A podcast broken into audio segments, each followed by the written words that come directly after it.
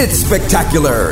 It's extraordinary. It's empowering. Breakout Conference 2018. He is an astute intellectual, an entrepreneur, mentor to leaders, a firebrand preacher, full of revelations and insight. I came to speak to somebody. Any gate that has been shut before you, may the Lord open that gate for your life.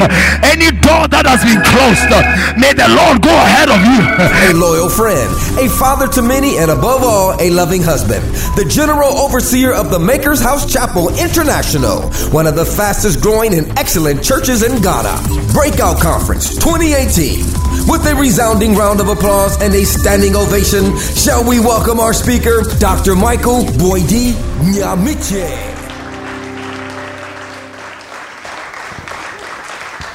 Amen. If you were clapping, could you clap that before? Unto the Lord. Come on, give him a resounding clap offering.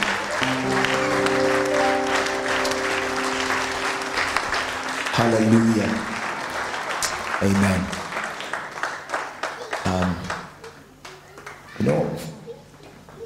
From where I am coming from, if you are clapping, we get confused because we clap to kill mosquitoes as well.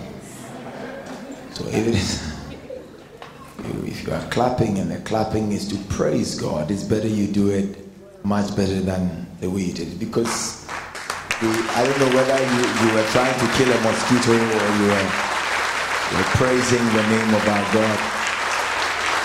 But if it's unto God, let us clap much better than we are doing. Let us praise him. All praise, glory, and honor, every reverence be unto his name. He is the only true God that deserves our worship. We thank him for how far he has brought us. Amen. Hallelujah. We also want to celebrate the angels of the house, the man and the woman of God who presides over this assembly, Pastor Eric and Lady Gifty. We celebrate you both. You are amazing. I know that if I stay here for long, I'll go back with I'll put on some weight. I'll add some few kilos to or pounds to my weight. I'm being overfed. Now I have to check my weight. I've added some few. But thank you very much. You are wonderful. You are amazing. And I couldn't have asked for better people to partner with in ministry than yourselves. You are great people. And you see, for me, whenever you hear me saying something from the pulpit, it means I mean it. Because I'm not under any obligation to say what I don't mean. Yes. I could just say, let us go straight into the Bible and you are fine. But you guys are amazing. You are wonderful. And thank you for the leaders, the man of God, the pastors, the elders, all of you that have made us a great vision. And the amazing choir. If you've got chains, it's a chain breaker.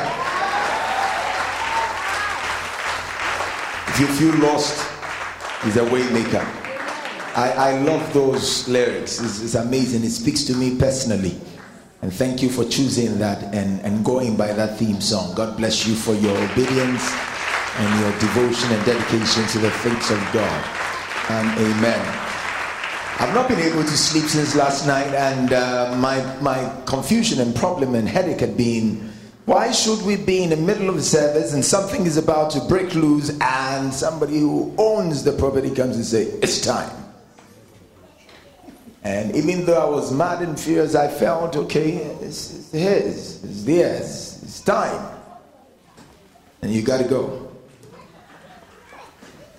But I felt some positivity around it, because it tells me that kingdom needs properties. Yes. If the property was owned by kingdom people, it was owned by even yourself. And the way you love God, you would have made room for it. Yes. That is also to tell you that we as church people need to move from renting mentality to property owning mentality. We have to own our own properties and lots, and yeah. You see, throughout scripture, if God wants to bless people, he doesn't give them gold, he gives them lands. Because land tells you that you have been given a place. So until you find land, until you find property, you are still hovering. You have not settled yet. If we want posterity to meet kingdom, to meet the gospel of our Lord Jesus Christ, we have to start owning properties. I don't live with you. I live somewhere else in the world. And we are not backward. But if we follow your news, we realize that most of the churches and spaces are being bought over by the Muslims. That's if we follow your news. And if what we see on the news is correct. It is easier for the councils or the people to give properties to other than Christians. It's easier for them because they feel that they are in the minority, which is not true technically. Because although you bear a Christian name, you realize that a lot of the people bear Christian names, but they don't practice things of Christ. And so if you say that they are the minority, I think that in this part of the world, Christianity is rather becoming the minority in this part of the world. But I pray that God will give us that opportunity to own our own properties, not just Bread of Life, but the churches of our Lord Jesus Christ across. Not just Bread of Life, because I've always believed that one single church cannot cover. So we all need to come together. And so Bread of Life is doing well, this church is doing well, that church is doing well, that church is doing well. If all churches are doing well, we'll be able to take so many people off the street and teach them the ways of our God.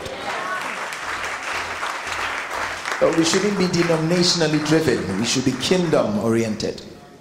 The kingdom of God grows and expands, and we have the liberties to do the things that we do. Then we'll be a force to reckon with. If you came with your Bible, could you please lift it up? How many of you are also rooting for the continuation of altars? Oh, thank God not everybody is. Is everybody rooting for altars? Okay. I had wanted to do the raising your personal altar. And lift up your Bible with me. Say, this is my Bible. It is the word of God. I'll become what it says I can become. I'll go where it says I can go. I will achieve what it says I can achieve. And please slap your chest and say, I am a believer. Come on, do it again. Say, I am a believer. Hallelujah. If the Bible is yours, could you please turn to the book of St. John's Gospel, chapter number 5. Invite your attention to the gospel according to St. John, the 5th chapter. John's Gospel, chapter number 5. St. John's Gospel, chapter. If you have it, you can say, I have it. And if you're still looking for it, you can say, wait for me. Hurry up then. Hurry up. John's Gospel, chapter number 5. From the thundering diction of the King James Bible, it reads, from the verse number 1, after this there was a feast of the Jews, and Jesus went up to Jerusalem. Now there is at Jerusalem by the sheep market a pool, which is called in the Hebrew tongue Bethesda, having 5 porches. In these lay a great multitude of impotent folk, of blind, halt, withered, waiting for the moving of the water. For an angel went down at a certain season into the pool and troubled the water. Whosoever then first after the troubling of the water stepped in was made whole of whatsoever disease he had. And a certain man was there. He's had an infirmity 38 years. When Jesus saw him lie, and knew that he had been now a long time in that case. he said unto him, wilt thou be made whole? The impotent man answered him, sir, I have no man, when the water is troubled, to put me into the pool, but while I am coming, another steps down before me. Jesus said unto him, rise, take up thy bed and walk. And immediately the man was made whole, and took up his bed and walked. And on the same day was the Sabbath. Let us pray. Heavenly Father, we know that the grass will wither, the flower will fade, but your word will abide forever. We pray that you give us a word that works, O God. Anoint these lips of clay, make it an instrument of a blessing to somebody's life. To the end, our voices shall be lifted in praise. In Jesus' name, amen. Amen. Look for somebody and ask the person, do you want it that much? Come and look for somebody and ask the person, do you want it that much? Do you want it that much? You can as well look for another person and ask the person, how desperate are you? Come on, can you look for somebody else and ask the person, how desperate are you? I want you to look for 7 people. Ask them, how desperate are you?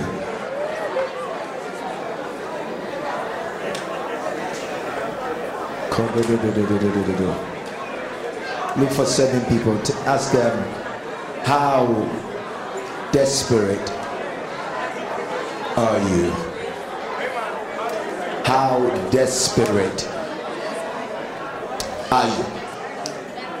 I was counting. Most of you were shocked by 2, and some of you were shocked by 1. But how desperate are you, sir? How desperate are you? How desperate? Please take your seat if you are. When it comes to God, from the scripture that you just read today, I don't have a lot of time to go through a lengthy introduction. I have to stick to the time, because I need to pray for almost everybody in this house. Today is an anointing service, I am told. How many of you are ready for that? You are? Ready. Amen. Hallelujah.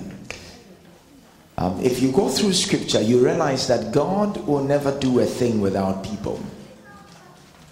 And people could never achieve anything without God. It tells you that at every point, God will need partnering with men for divine accomplishments. No matter what God wants to do in Bristol, no matter what God wants to do in the south of England, no matter what God wants to do in the UK, as far as you are here, he will need your partnership for him to carry them out. Things will not happen because God wants them to happen. Things will happen because men who are of God will stand and tell God, use me. Until there are conduits for God to use to carry out a divine agenda, there is no way what God wants to do in the land of the living will be carried out. He is almighty, he can do it. But God will not do a thing except he will not do. So it's not a matter of ability, it's a matter of principle. So, but by divine principle, God will need to partner with people, team up with men and women for him to carry out his own divine agenda. So God will need you to stand with him or partner with him so that he can carry out or bring to pass what he wills or what he intends. As somebody, are you a partner to God? Come on, look for somebody else and tell that neighbor is a weak one. And look for somebody else and ask that neighbor. You're a partner. And most of us, we look for human partnerships, and God will always partner with people who are ready. He will not force partnerships on you. He won't do that. God will rather want you to avail yourself, yield and heed to his call, so that once you do that, then he can channel things through you. I keep telling people that we talk about resources. We talk about God giving us resources. Give us the land. We need money. We need to be able to buy property. We need And if the Bible says he owns the cattle on 1,000 hills and the silver and the gold in the world are his, and God doesn't need silver and gold, then you ask yourself, then who are they for? If he doesn't need them, if God doesn't need silver and gold, if he owns the cattle on 1,000 hills, the Bible says in the book of Psalm 24, if you read it before, the earth is the Lord's and the fullness thereof, the world and they that dwells therein. He has founded upon the seas, established it upon the floods. Who shall descend to the hills? Who shall dwell in his holy place? He that has clean hands, pure heart, has not lifted up his hands unto vanity, neither has the person sown deceitfully. He shall receive the blessings of the Lord and his righteousness from the God of his salvation. The blessings of the Lord. And this God owns the earth and the fullness thereof. And so whatever humanity needs, God has it. So if he has it, and we need it, how come he is not giving them to us? Because he knows that it's not a luxury, it's a necessity. We need it to carry out a divine agenda, and yet God withholds them from us. Because most of the time there is no direct partnership. We have some semblance of partnership, but it's not an actual partnership. People who stand with God, they defend the gospel. People who are for God, they go all out for God. They don't hold anything back from God. Don't hold back their time. They don't hold back their energies. They don't hold back their resources. They don't. And so if God can trust you, then he can entrust you with his own resources. The problem is that we have not built trust yet. So oftentimes we pray for things, but God knows that the motive ain't right. We are asking, God, give me. And anybody who normally prays the give me prayer is demonstrating immaturity in the faith. The more mature you become in the faith, you don't ask God for things. The more you grow in the faith of our Lord Jesus Christ, you don't ask God for things. Just like the prodigal son, the Bible says that he went to the father. That when he was immature, when he was yet a novice, he went to the father and said, split whatever you have and give me my share. When life had given him a terrible beating and he came back to the father after many years of maturity, he came and said, make me. So when you are operating on in the realm or on the tables of immaturity, you ask, give me. When you mature, you tell God, make me.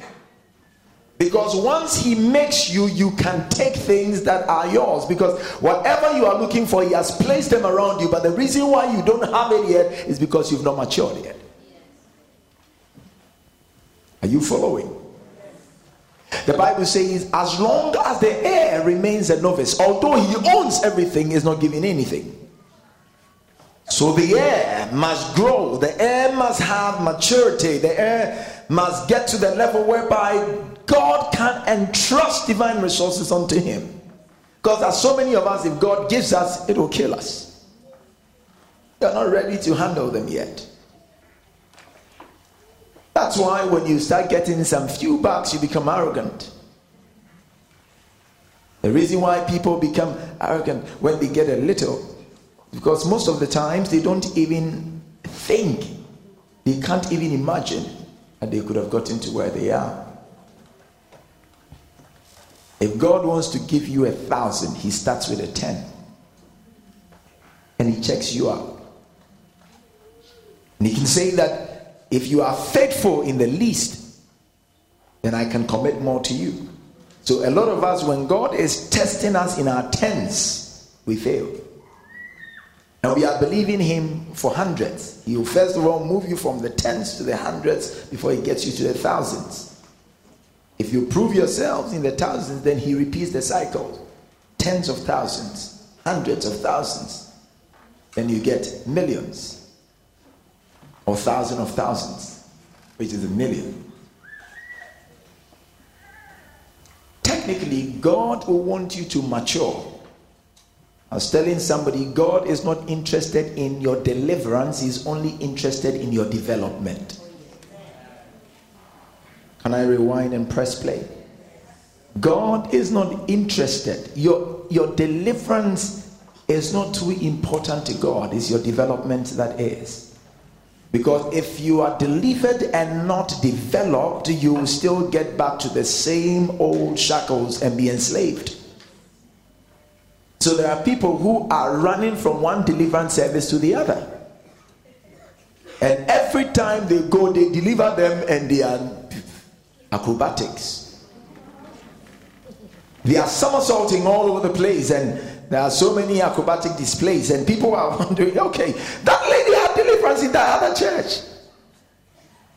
And so whenever you enter into a service, people are wondering, okay, she's come again. Now, don't get it twisted. It's not the powerlessness of the service. It is not the man of God conducting the service that is inferior to whatever is happening around the lady. No. But they gave deliverance or dished out deliverance to the person, the lady or the gentleman. But when a devil is casted out of a person, they go out. But they don't stay out for long. They come back to check if the place is occupied or not. If the place is not occupied, then they come with their own battalions and say, okay, it's free, clean, let's possess it. And the reason why they come back and they are able to possess is because of the lack of development. So God will not root for deliverance. He roots for development, because once you are developed, you deliver yourself. We have to get to places whereby we understand that God will want you to be weighty. He will want you to carry much more weight and gravitas than you carry now. Kingdom needs giants, not featherweight champions. Needs heavyweight champions.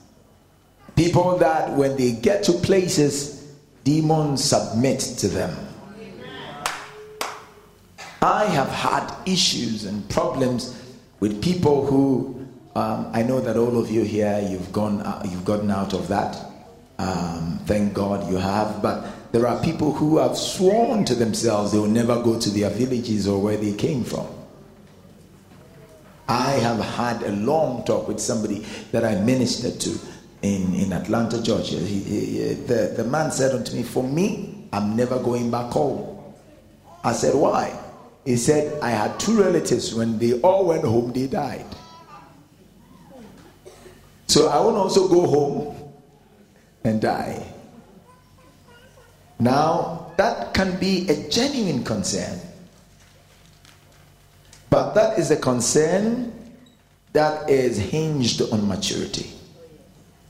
If you know your God, the Bible says you do exploits. I pray that God will raise men and women in this place that will be territory takers and have greater impact on your societies. If the story is told that John Wesley, and there were great men and great women who were raised from this same city, and you see the lack of drive and passion for the kingdom that is emerging in the current generation, then one begins to wonder, is this the same old place? Where is the God of the Wesleys? Where is the God of the men and women of old that arose and prayed for this city? Where are they? Where is the God of those people? If that same God is there, is it that people have not connected to that God? I don't believe God has left Bristol. He's still here. But if God is in this place, you can only feel his power, experience his mind, if you plug into him. The fact that there is electricity in a place doesn't mean you'll get light. You have to connect. There are things moving on in the atmosphere. There are radio frequencies, but if you don't turn on your radio, you will not get any signal. So God might be around you, but you need to tune in to catch God. Look at somebody and say, tune in. And so God will need partnering with people for him to accomplish greater things with us. If we don't partner with God, there is no way there will be greater accomplishments with our lives. We need God, needs you. I keep sensing that in my spirit over and over again. God needs you. If God will want to take over Bristol, he needs you. If God will want to win over whatever other communities you have around, south of England, God needs you. If God wants to take over the UK to his own glory, he needs you. These are places where Bunyan, the one who wrote Pilgrim's Progress, these are the places where they hail from. And yet, the people of this current generation don't even know the God of their many journeys. The God who helped them, the God who pulled them out, the God who visited them, the God who blessed them, the God who honored them, the God who lifted them up, the God who helped them to build the altars that had caused people to run from all over the world to come and seek greener pastures. Now, if this God is abandoned and forsaken, I can tell you that a generation will come that wouldn't want to have anything to do with him, and another will take over this land, and the prosperity of the land will not be seen anymore. Because anytime we become worldly, we lose the divine drive. And because the world gravitates towards its creator, once we lose the drive, everything begins to fall apart. Tell somebody, God needs you. God needs you. I need to be timed. Look at somebody and tell the person, God needs you. God needs you. Can you look for somebody? Give the person, tap the person on the shoulder and say, God needs you. God needs you. God needs you. I believe that this region needs to be taken over for God. But it needs human partners. Without you, God won't do it. So he needs you. Make yourself available. The Bible says in the book of St. John's Gospel, chapter number 5, from the verse number 1, that Jesus got into a place called Bethesda. And around it, the pool, were impotent folks, of the withered, of the whole, the blind, the lame people that were waiting for the troubling of the waters. And the scripture says that they were there because they knew that at every point an angel comes there. They did not know the exact time, but they knew that things happen over time. And that had been the move of the Spirit. It's unpredictable. Anytime you try to predict the movement of God or the movement of the Spirit, you miss him.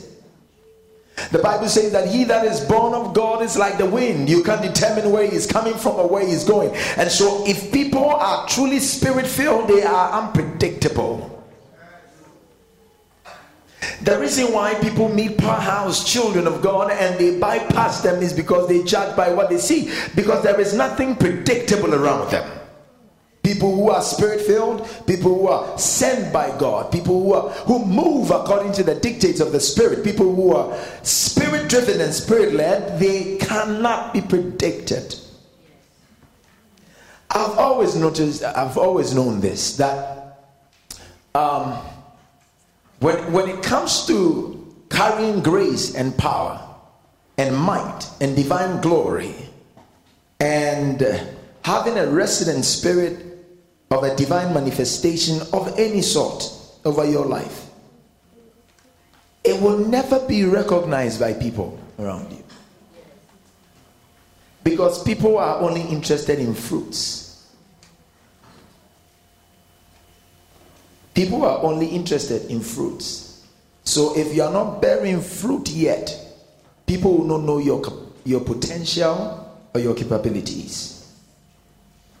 If you read the book of 1 Samuel, those of you that have read it before, 1 Samuel chapter number 9 from the verse number 15, the Bible says, and the Lord God whispered into the ears of Samuel the day before Saul came and said, the next verse, tomorrow about this time I'll send you a man out of the land of Benjamin that you shall anoint him to be captain over my people.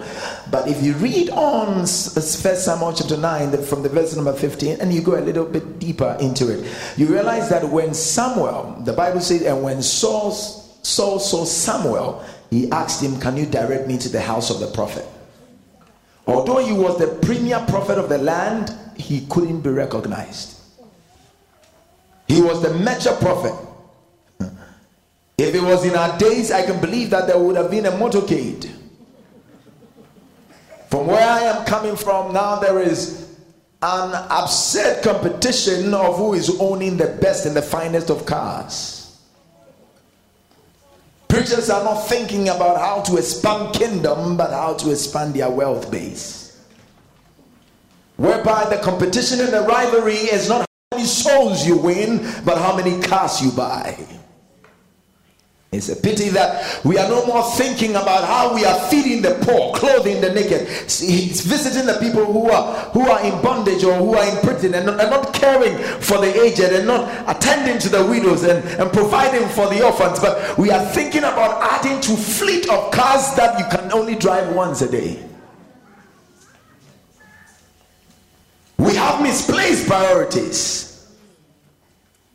The reason why people don't even find Christianity attractive is because instead of us being spiritually driven, we are materially driven.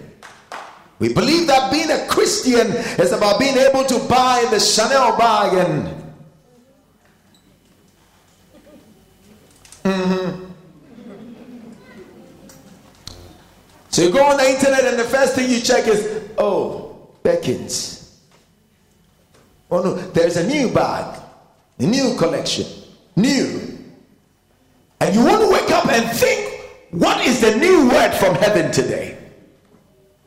Because we are materially driven, we are materially centered, we are thinking about what is the next suit design that is in vogue. So the world set the trends for the church. The church has failed to set trends for the world.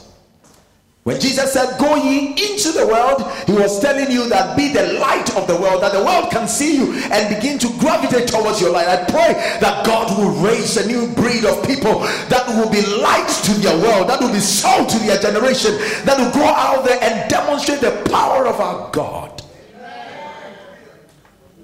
And people are, it's amazing that people can boast about. I have collection of Rolls Royce in Ghana. Pastors. Not one. So now pastors are from where I am coming from. Today the Lord told me something. I was having my quiet time. And the Lord told me, so even the cars that people bring to you, do you drive them? He said, do you know that the kingdom needs it? I said, yes. He said, as soon as you get home, give all of that to them and tell them to sell it for their kingdom. Now watch this. Immediately it dawned on me that, but people are buying hundreds of thousands of pounds of Rolls Royce and 2018, 2019, making orders for 2019. They buy a 2018 and place an order for 2019. 600,000 euros, 550,000 pounds, cash, no mortgage, no financing. Here, if you want to buy it, it is well, sir. If you dream about it, just go to the showroom. Say, God bless you. You just tap the car and tell the car, God bless you. Because you know, if you are not mindful, you'll get into dangerous waters.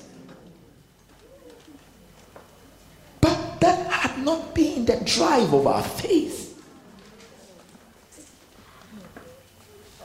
The Muslims are buying properties. A Muslim can build a temple, a mosque, single-handedly.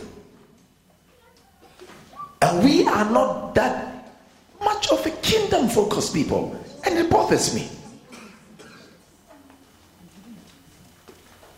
The Bible says that, and when Jesus had gotten there, he saw people lying there. They knew that the waters are moved in certain times, at certain times of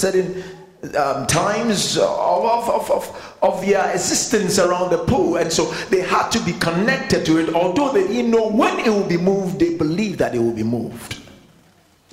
It tells you about faith. That if you really have faith in God, you might not know when God will move in your life, but you have confidence that no matter what it takes, God will definitely move as far as your life is concerned. I pray that if that happens to be your faith, may God move around your life. May the stirrings of the waters be your portion, that God will move tremendously. People believe God for movement. They were not believing that the government will step in. Check your account.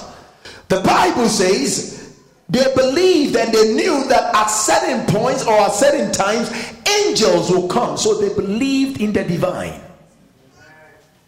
They had absolute confidence in divine providence, in a supernatural manifestation, in the divine flow. So they were all lying by the pool, expecting that the waters will be moved. Check out the account. Check out the scripture. The Bible says when Jesus saw him lie, that was the problem I had with the test. The tension of the test is that Jesus sees everything and every posture around expectation. They were by the pool of expectation, but your posture will tell whether you'll be noticed. So we can all come to church, but what is our posture around Christ? It is not everybody who is in church that came to touch him. The Bible says that Jesus turned around and asked the disciples, "Who touched me?" Then the disciples said, "There are many people thronging you, and you are asking, 'Who touched me?'" Jesus said, "I'm not talking about physical touch. The lady was able to draw virtue out of me." And so there can be people around Christ, but very few people can touch him. I pray that you'll be one of the people that will not just be around church, but you touch the Lord, you touch the hem of his garment and draw from God. It's something that is on my heart. I'll get into the text very soon. The Bible says that, and there were a lot of people. So it means that when you happen to be around a place where the Lord moves, you shouldn't hinge your expectation to the manifestation of other people. Can I explain? We are all expecting something from God, but not all of us will get something from God. Why is that? Because when it comes to God, your expectation should drive you into desperation, and the desperation should move you into a level of obsession that you tell God that it is either you kill me or I live for you. You have to get to a place where you say that if I perish, I perish, but as for me and my house, will serve the Lord. You have to get to the place where you tell them that I'm going to meet the king. I don't really bother if I die or not. I know that there is something ahead of me, and that's what I'm going for. And I pray that that will be your revelation that you catch when you come to God. The other day, the Bible says that the man called Jacob looked at the angel and said unto the angel, "If you do not bless me, there is no way I will allow you to go." That is the level of obsession that God wants you to have when you happen to be around God. That when you are in church, when you happen to be around a divine enclave, you say to God, "Until you bless me." I'm not here to add to the numbers. I'm not a mere statistic. I'm not here to tell people that, okay, when there was a program, I also showed up. No, that is not why I came. Until you bless me, I will not let you go. May that be what you feel, what drives you. Is there anybody? Can I pray for for somebody right now. May your expectation, whatever you have been believing God for, may the Lord God drive you into places of manifestation until you bless me. Your expectation should drive you into desperation. How desperate are you? When it comes to God, you only relate, He will only give you based on how bad is your situation. How badly do you want it? You want manifestation? It comes with an attitude. Why should somebody be lying by the pool expecting a miracle? And Jesus, the only question you could ask is, would you be made whole? It doesn't make sense. It is because the person wants to be made whole, that's why he's lying by the pool. It doesn't. If you subject it to critical thinking, the person is by the pool waiting for the movement of the waters because the person is expecting healing. The reason why they will put him there is that he can be healed when there is a movement of the waters. So it doesn't pass the critical test. If you ask the person, do you want to? If I don't want to, why should I be here? That becomes the obvious if you only check it from the surface. But Jesus asked that because the person, he saw him lie by the pool. He was comfortable in an uncomfortable position. The guy was lying by the pool. He had made that place a place of comfort, and he was resting as if nothing was at stake. And unfortunately, most of us are around our King and our Christ, and we are lying by the pool as if there is nothing at stake. When Jesus saw him lie, and so when Jesus was coming, Jesus was checking for attitudes around the pool. He knew that there were certain people who wanted it more than the others. He knew that this guy too, the Bible says, and when Jesus saw him, and Jesus knew that he had been there for 38 years. Jesus knew that before he came, the guy was there. Now, if your theology is right, and you can position your theology that Jesus is all-knowing, that he is an all-knowing God, all-seeing, all-knowing, all-powerful, omniscient, omnipotent God, if that becomes the theology you subscribe to, and you know that before he came, you knew what was going to happen, and he was there before he was born. That's why he was able to tell the people that before Abraham was, I had been, or I am. I had been before he came. So if you call him your father, then you should know how you address me. If that becomes your theology, then it tells you that Jesus had known that the guy had been there before he was born, physically. And yet Jesus had been born, lived there for 33 years, and the guy is still by the pool. And the guy is showing no sign for a change. He is showing no. The Bible says, and when Jesus saw him and knew he had been there for 38 years. Now the problem is that Jesus knows how long you've been in that situation. So it is no longer a matter of his knowledge of how long. It's a matter of your posture around the pool.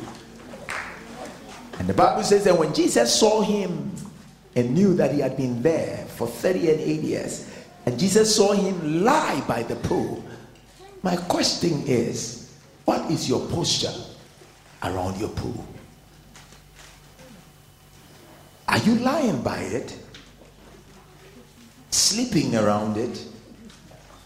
Standing by it? Ready to jump into the pool attitude? Because the thing is, if you are lying by the pool,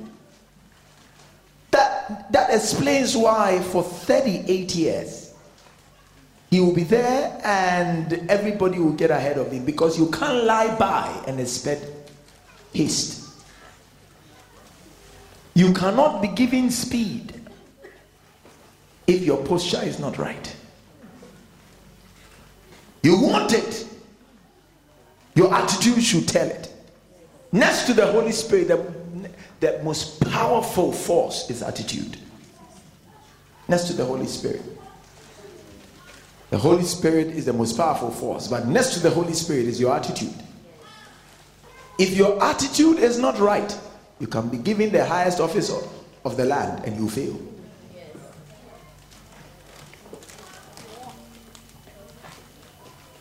If you go to where I am coming from and you see the work ethics and the attitude of people, especially in the health sector, you'll be amazed.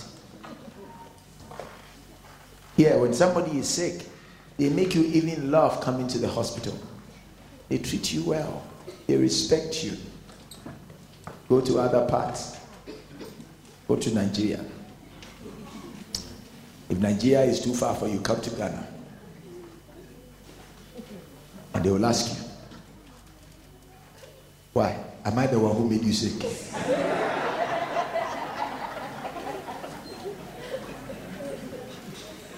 I'm telling the person, but please, attend to my brother, my mother, my father with urgency. Why? You want me to die for you? Need you see other people? But this is emergency. What emergency? Do you know what this person is carrying? So the attitude in itself kills the patient before the patient even dies. Because, of course, if you die there, nobody is going to ask questions. Oh, he was sick and he died. Nobody is going to audit systems and ask what killed him, what killed her. Even autopsy report, you not have it. Why shouldn't you have it? Because they are not going to give it to you. If you are powerful, you can request for it. If the person died in less than 24 hours before getting to the hospital, then the police will demand that. If the person has been there and is the negligence of a friend of mine who happened to have been my mate in the secondary school, I'm still watching my time. A friend of mine who happens to be my mate in the secondary school lost a wife. It was on the news. The wife went to deliver at this hospital in Kumasi. And a motivation, he was asked to pay a motivation fee. A fee to motivate doctors to work. After paying, because of course we live in a cash system, a cash economy. You go to a private hospital, there is nothing like NHS. So if you don't have money to pay, go home and die. That's what it is. So he had paid, bring this, buy these drugs. We need to administer these drugs to your wife. The wife, pregnant wife, due for delivery, was in labor, rushed to the hospital. He said, okay, your wife needs a CS. There should be an operation to get the baby out. So we need an inducement. They gave her, first of all, gave her inducements. And they made her sat in a wheelchair. Somebody who was induced sitting in a wheelchair. When they saw it was critical, they asked my friend who happens to be a pastor, he was my mate in the secondary school. They asked him, go and get these drugs. Went, bought these drugs. They told him, it's an emergency, get the drugs. He brought the drugs. This is not by a journalist, my friend told me. I didn't know he was the one they were talking about. He called me. Said, Doc, this is what has happened. Brought the drugs, said to the doctors, this is an emergency. You said it's an emergency, I've brought the drugs. I've been waiting for 3 hours. He brought the drugs. The hospital didn't have the drugs. He went out, got the drugs himself, brought the drugs, waiting for 3 hours. And they weren't attending to him. Why? Because motivation fee is not paid. Ended up losing the wife. The wife died, it was news on radio, on TV, it was everywhere in Ghana. But the wife died. going to punish them? Nobody is.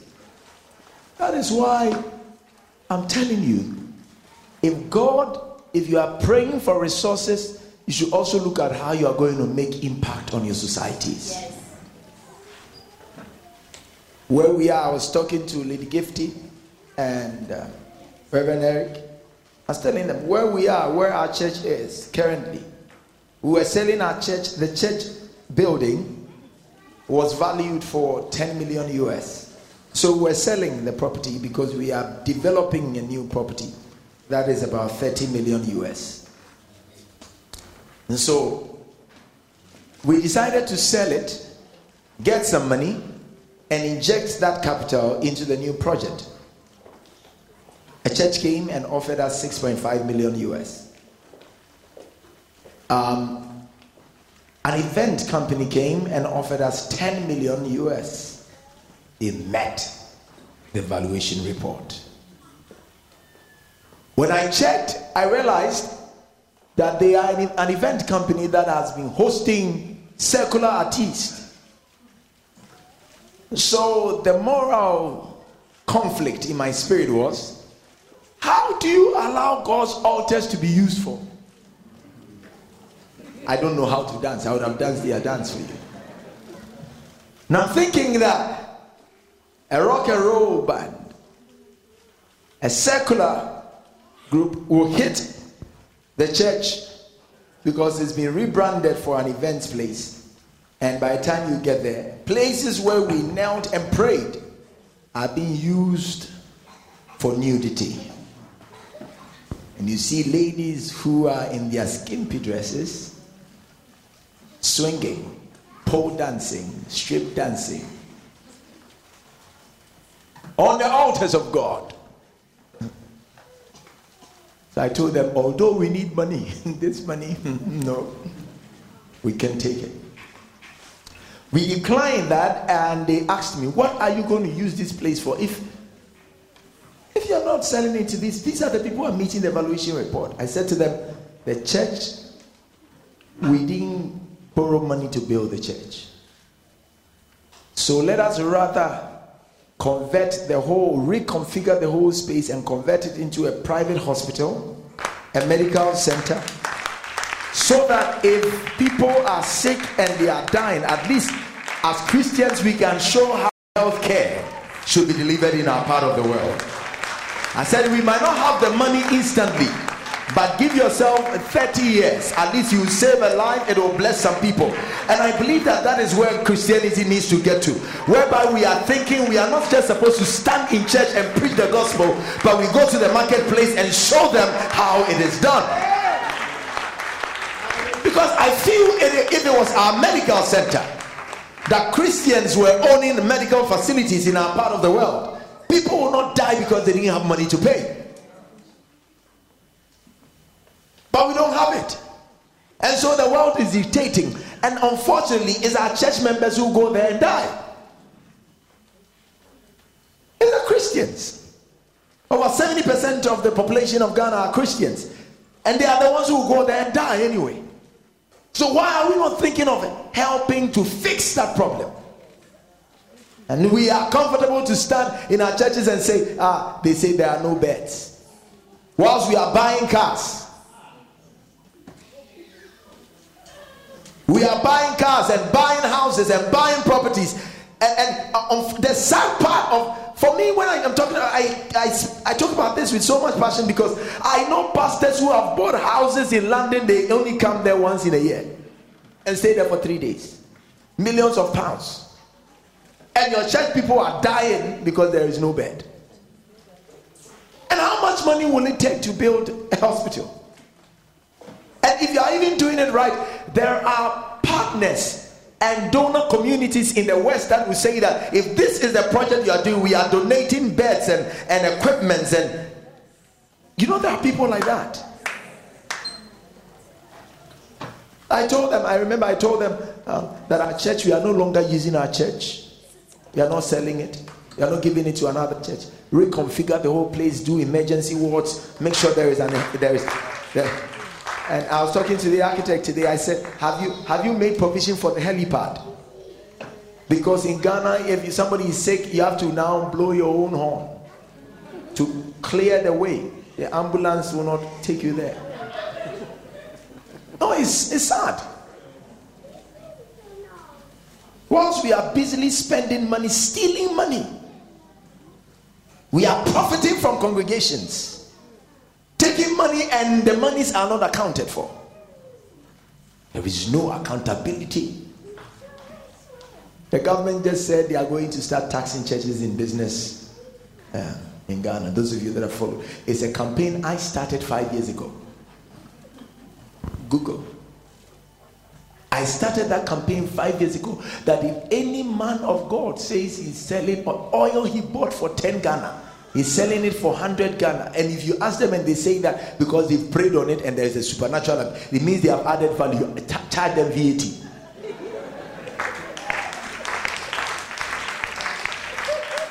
No. I started campaigning for that. I said, charge them VAT. If they are 10 selling it for 100, there is a 90 pound, $90, 90 city profit that they have made. That 90, charge them a VAT on it.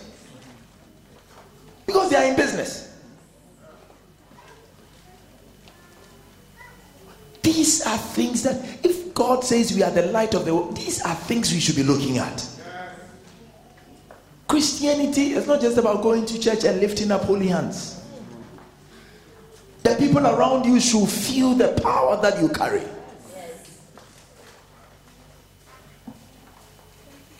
We are building a school in Ghana, you know.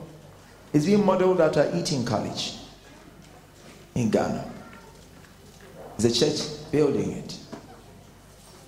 It has everything that you might not even have in England for your schools. But it is because we have believed that, for me, God hasn't sent me to UK. He has not sent me to America. He has not sent me to Australia. He has not sent me to Asia. He has positioned me in Africa. How can I effect a change in my world? So for us, I told the board of the church, we have to target education and health. Let the others do any other thing, but let us target education and health.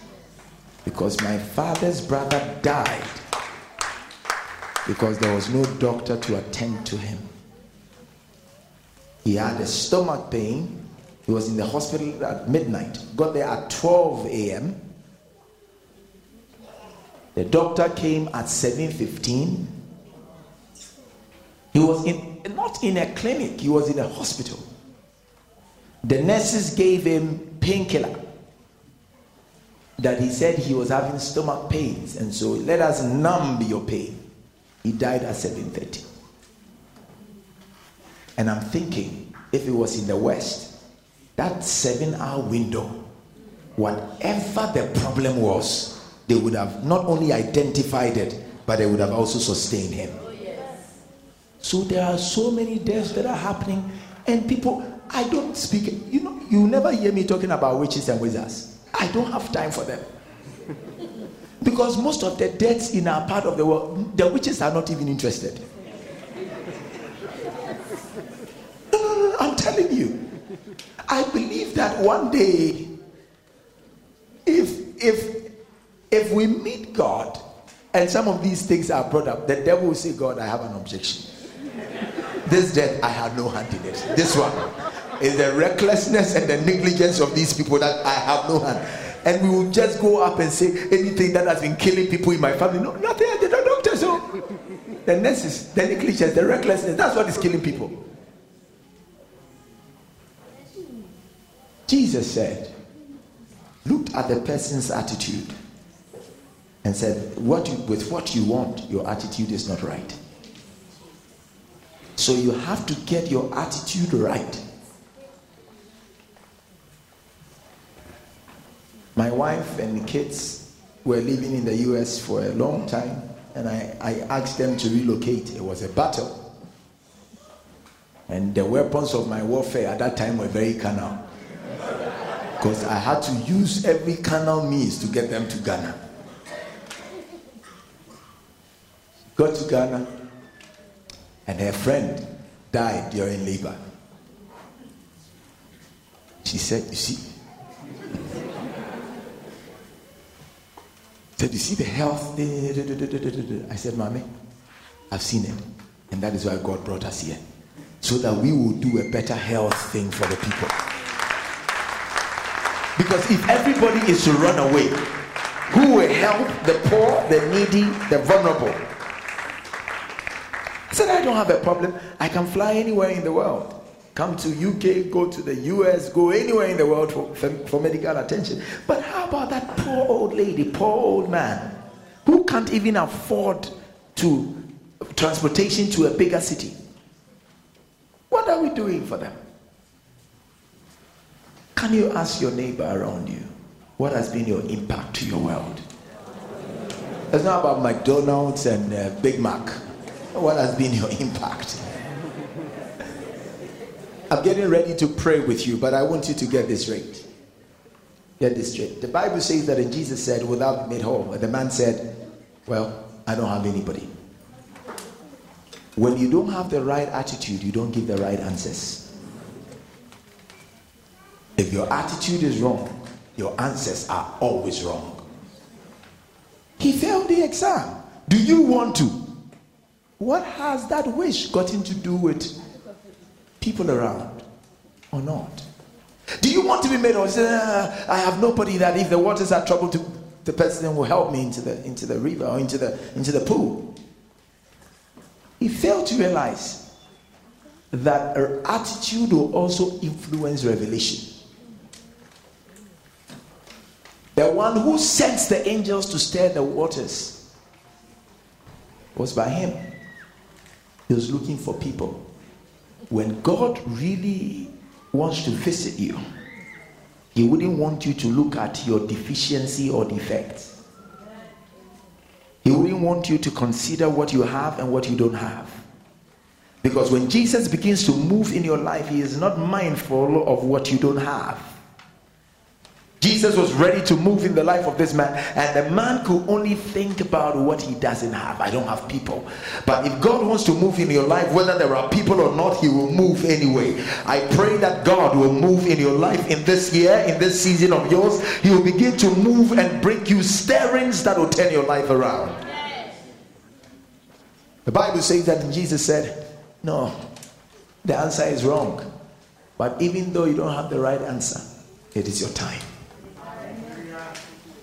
I don't know how many wrong answers you've given in your lifetime. I came to usher somebody. That's why it's an anointing service. I came to usher you into your time. Your attitude might have been wrong all this while, but we pray in the name of Jesus that from today you rise up and take up your bed and begin to walk. Please be upstanding as our time is almost running out. Jesus said, rise, take up thy bed and begin to walk. My prayer for you is that you begin to rise, take up your bed, and begin to walk. Amen.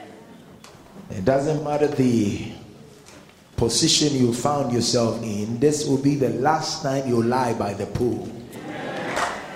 I sense that in the realm of the spirit. This will be the very last time you will lie by the pool. Are you ready to pray? How many of you have overstayed around your pools? You feel that you've overstayed. There is a feeling that you have overstayed. Is there anybody who feels that? Please lift up your right hand with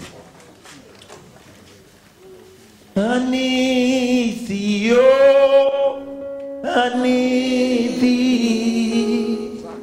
Every hour I need thee, oh bless me now my Savior, I come to thee, I need thee, oh I need thee.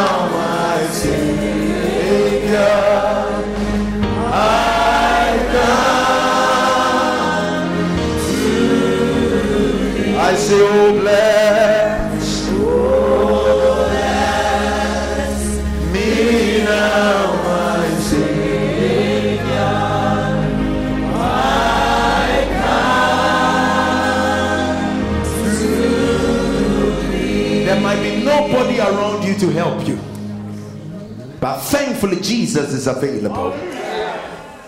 The man had nobody, but thankfully Jesus showed up. I pray that God show up in my life, in my situation, and whatever thing that had been there for years, 38 years, that was how long the guy had been in that situation. But when Jesus showed up, things turned around. You are praying to the God of your salvation. Lord, step into my situation and turn things around. Say, Lord Jesus, as I lift up my voice and as I begin to pray, step into my situation and turn things around. Let it be to your praise and to your glory that any position that I have been in, any situation, any posture, Spirit of God, turn things around, turn things around, turn things around for my ministry, turn things around for my family, turn things around for my health, turn things around for my finances, turn things around, turn things around. Lift up your voice and begin to pray. Come on, lift up your voice.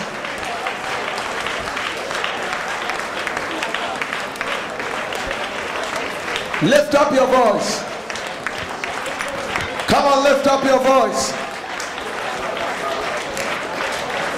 Come on, lift up your voice.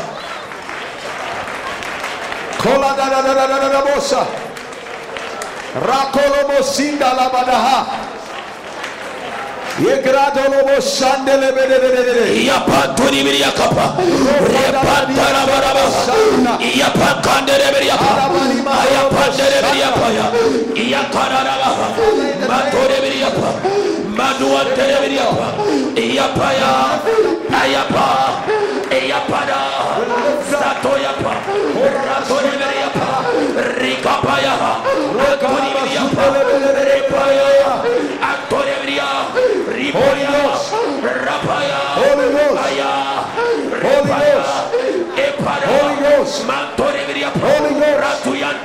Holy Ghost,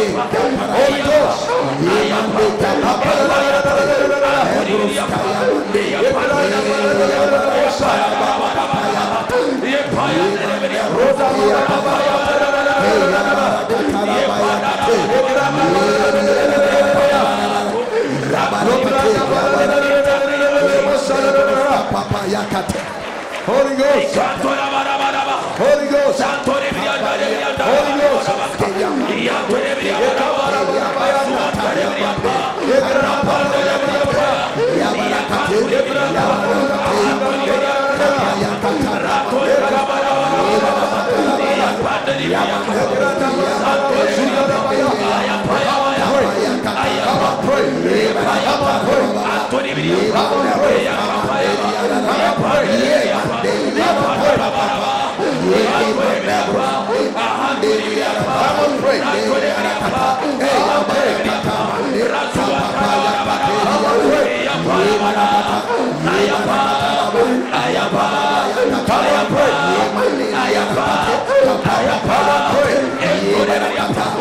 on, pray.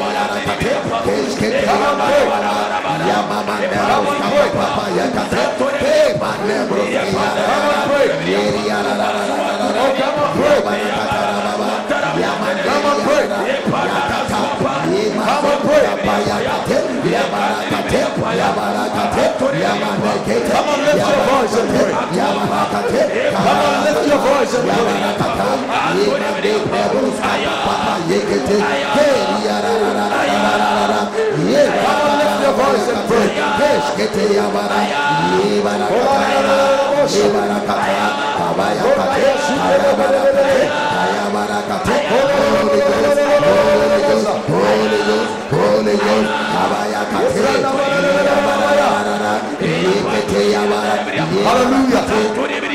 Can we pray the next prayer? The Bible says that Jesus said, rise up. You are praying, that should be what resonates in your spirit. That from today you begin to rise. Jesus. Anything that had been on the floor, on the ground, will begin to rise. Jesus' name. Giftings will rise. Jesus. That ministries will rise. Jesus. Whatever needs elevation, a rising. Out of the ashes we rise. Yes. That whatever thing that needs to rise from today, let there be a lifting. Let there be a rising up. Say, Lord Jesus. Lord Jesus. Give me that lift. Give me that lift. You need to rise. Look at somebody and say, you need to rise. You need to rise. Come on, say to another, you need to rise. You need to rise. You need to rise. I need to rise. Hallelujah. Amen. Jesus said, rise up, take up thy bed and walk. Until you rise, there will be no mobility. That's what Jesus was saying. We are praying that two-dimensional prayer. That not only will you rise, but your life will begin to see progress. There will be movement. There will be progression. He said, rise, but don't stand. Rise, take up thy bed, and walk. Hallelujah. So God was saying to him that rising is not enough. Walking is. You should see progress in your life. You should see movement. That what you couldn't do before, you can do it. Amen. You want to pray to God. God, I pray for the ability to rise. From today, I rise from every condition. I rise from any position. I rise from it. Lift up your voice and pray.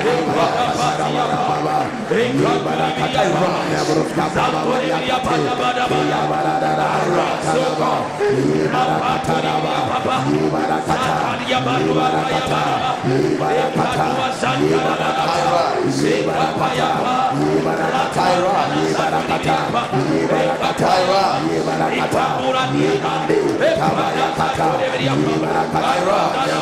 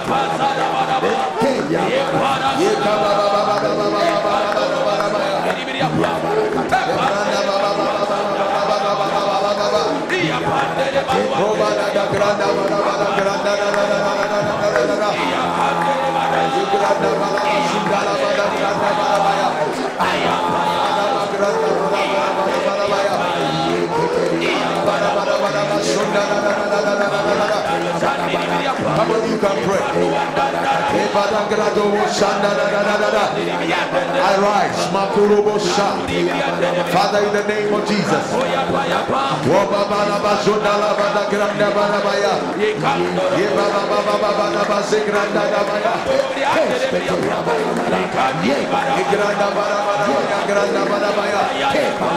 Hey,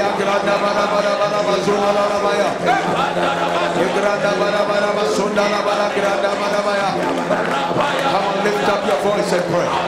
Rise, rise, rise and walk. Rise and walk, rise and walk. Rise out of that. Rise out of any poverty. Rise out of obstruction. Rise out of that. Rise out of disappointment. Rise out of it. Rise, rise, rise, rise, rise. Rise, rise, rise. Let your ministry rise. Let your work rise. Let your business rise. Let your career rise. Let your enterprise rise. Let that dream rise. Let that vision rise. Let what God has told you rise. Rise. Rise. Rise. Rise. Rise. Rise. Rise. Come on, rise. In the name of Jesus. Rise out of it. Rise out of it. Rise. Rise. Rise. Rise. Rise. Come on, rise. Rise. Rise. Rise. Rise. Rise. Rise. Rise. Rise.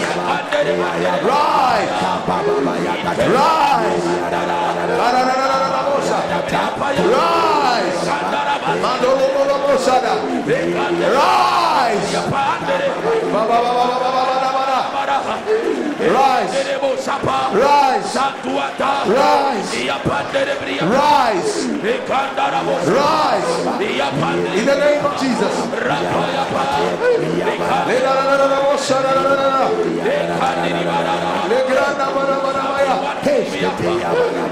Hallelujah.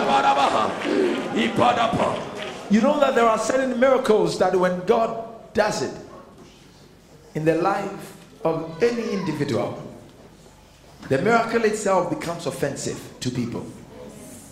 The miracle itself, it becomes offensive. The Bible says that when Jesus did that, the same was the Sabbath.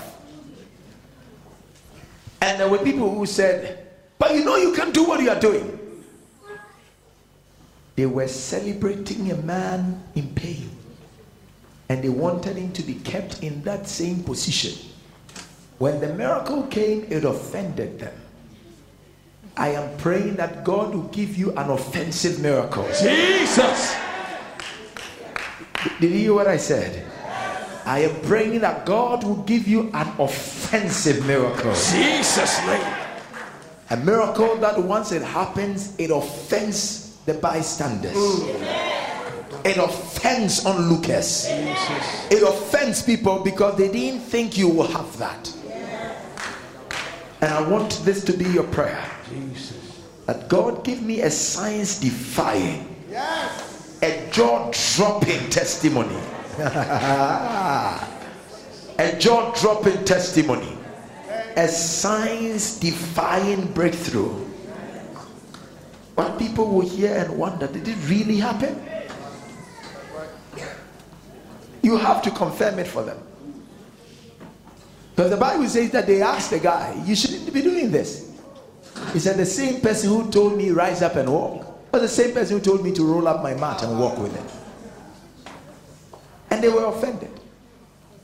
You see, there are certain sources that if you tap from, what he gives you can't be questioned. And it can't be snatched from you. I'm just praying with you. And this is the last but one prayer. That from today you walk into a zone of testimonies. Amen.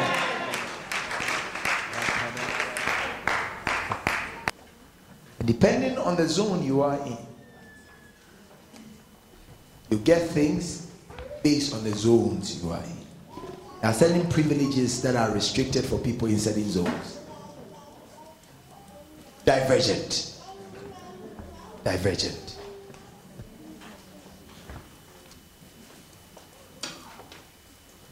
We have been praying for atmosphere for miracles. And the Lord told me you don't need atmospheres. Because when an atmosphere is sustained, it becomes a climate. You need to rather operate in a particular climate. That things happen automatically. I want to usher you before the anointing service into this prayer. because I was sent here to pray with you and to believe God with you. And this is the prayer I want you to pray. Whatever thing that is worthy of his praise. I'm talking about testimonies. May the Lord usher you into that climate, that zone, where your life will be a living daily testimony, build life. Everywhere you go, there will be testimonies. You go places and they say that this place people are not given access. You get there and doors are open. Nobody does well here, and you get there and you begin to do well, and your family begins to do well. And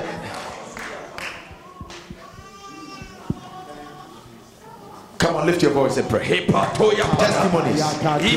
We usher you into that realm, into that soul. Come on, lift up your voice. Come on, lift up your voice. Come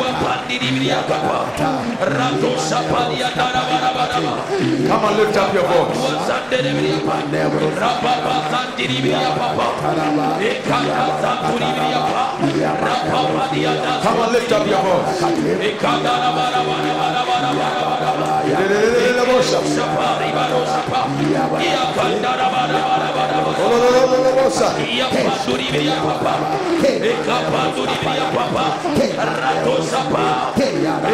Testimonies on the left, on the right, everywhere you go. Testimonies.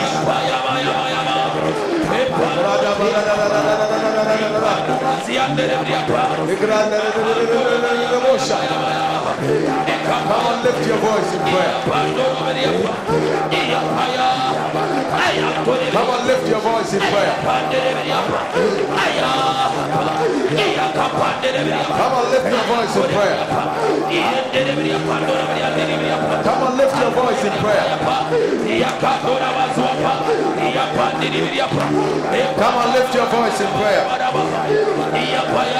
Come on, lift your voice in prayer. Come on, lift your voice in prayer. Come on, lift your voice.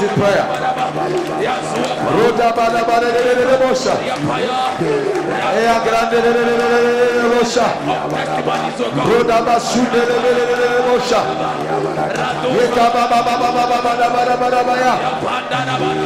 on, lift your voice. Come on, lift your voice. Come on, lift your voice. Come on, lift your voice. Come